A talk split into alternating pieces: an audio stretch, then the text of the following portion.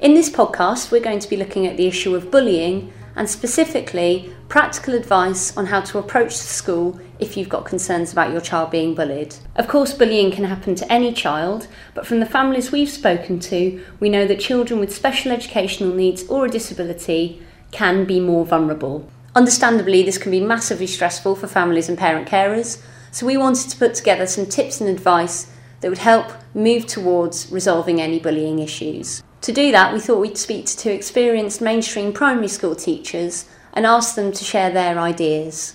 Hi, my name is Helen Namby. I'm currently the deputy head in a small school where I'm also the SENCO. But in the last 20 years, I've worked in big primary schools and smaller primary schools, and I worked with some year seven children in Canada. My name is Samantha Griffiths. I'm the head teacher at the same school that Helen works in. Helen's my deputy. I've worked in primary schools for the last 20 years, both large primary schools, community schools, and smaller schools. I've also been a teaching and learning consultant for the borough and worked with schools that have demanded intensive support. So, first of all, if a parent has got concerns about their child being bullied, at what point is it best to get in touch with the school to air their concerns? I think that could go in as soon as you find an issue or as soon as something's happened at home yeah. or as soon as you see a change in your child that's not normal mm. because you'll probably find at school they're finding the same sort of thing so i think the earlier you can go mm. and raise your concerns the better and not necessarily have a big evidence base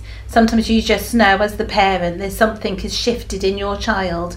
And that's fine. We would prefer to have a conversation about it and to be monitoring your child more closely or just eh, with a bit more depth i suppose. So can you share some ideas around how a parent can get in touch it's important that schools have heard your your concerns. So if you ring up and you need an appointment, make it clear as to what it is about because if it's about bullying, we always make sure that we see that parent that mm. day because there's a child at the end of all of this, isn't there, or children.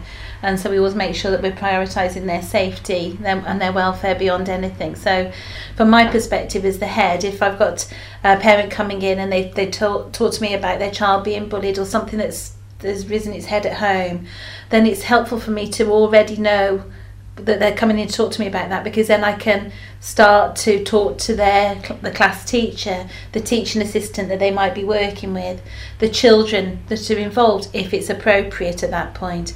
And so also it helps me to have a better insight into how I can help the parent before they arrive and that again is a is a better way of using that time up too. And who might be available for the parent to contact within the school? I think if you are coming in to see teachers, that to be aware first thing in the morning is a very busy time for teachers. So if it's something really mm. dramatic that needs to be dealt with right there and then, your child can't possibly be, you know, you don't want your child in school without that conversation being had, that it might not be your class teacher who can see for that, that it mm. might need to be either your deputy or your SENCO. Mm. And I think as well, probably a big tip is to find somebody that you know you're comfortable talking to. So it might be your class teacher, it might not be. And certainly for us, we know there are people that prefer one or other of our styles. So you mm. find the person that you know you can talk to and have that conversation with. So, in terms of actually when it comes to the parent and the school meeting together, can you share some ideas around ways to make the most out of that time and make it the most constructive meeting possible? In terms of top tips, I think you've got to try and come prepared um, to a meeting because it's when you're really emotional, you forget those big points, and we've all done it. We've all been in situations where we've walked in and thought we're going to make these points, yeah. and then we've walked out and we haven't made them. So if you can bullet some of those points because you are probably going to be very upset, and for a lot of our parents, very anxious about coming into school and certainly talking it's it can be anxious for parents to talk to the class teacher let alone come and sit in the head teacher's office and have that conversation. So have a, a dialogue, come prepared. Then also be very clear about who's going to do what. So what's going to be done about um, what you've presented to to the member of staff and when it will be done by.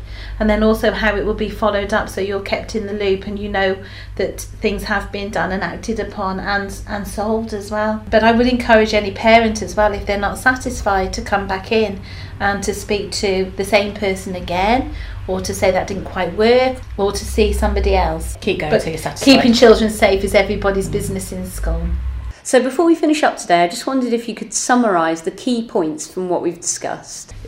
Come sooner rather than later to have your preparation and have your bullet points down. Find the person that you know you can talk with, and if you can't see the person right there and then, make the very next possible time.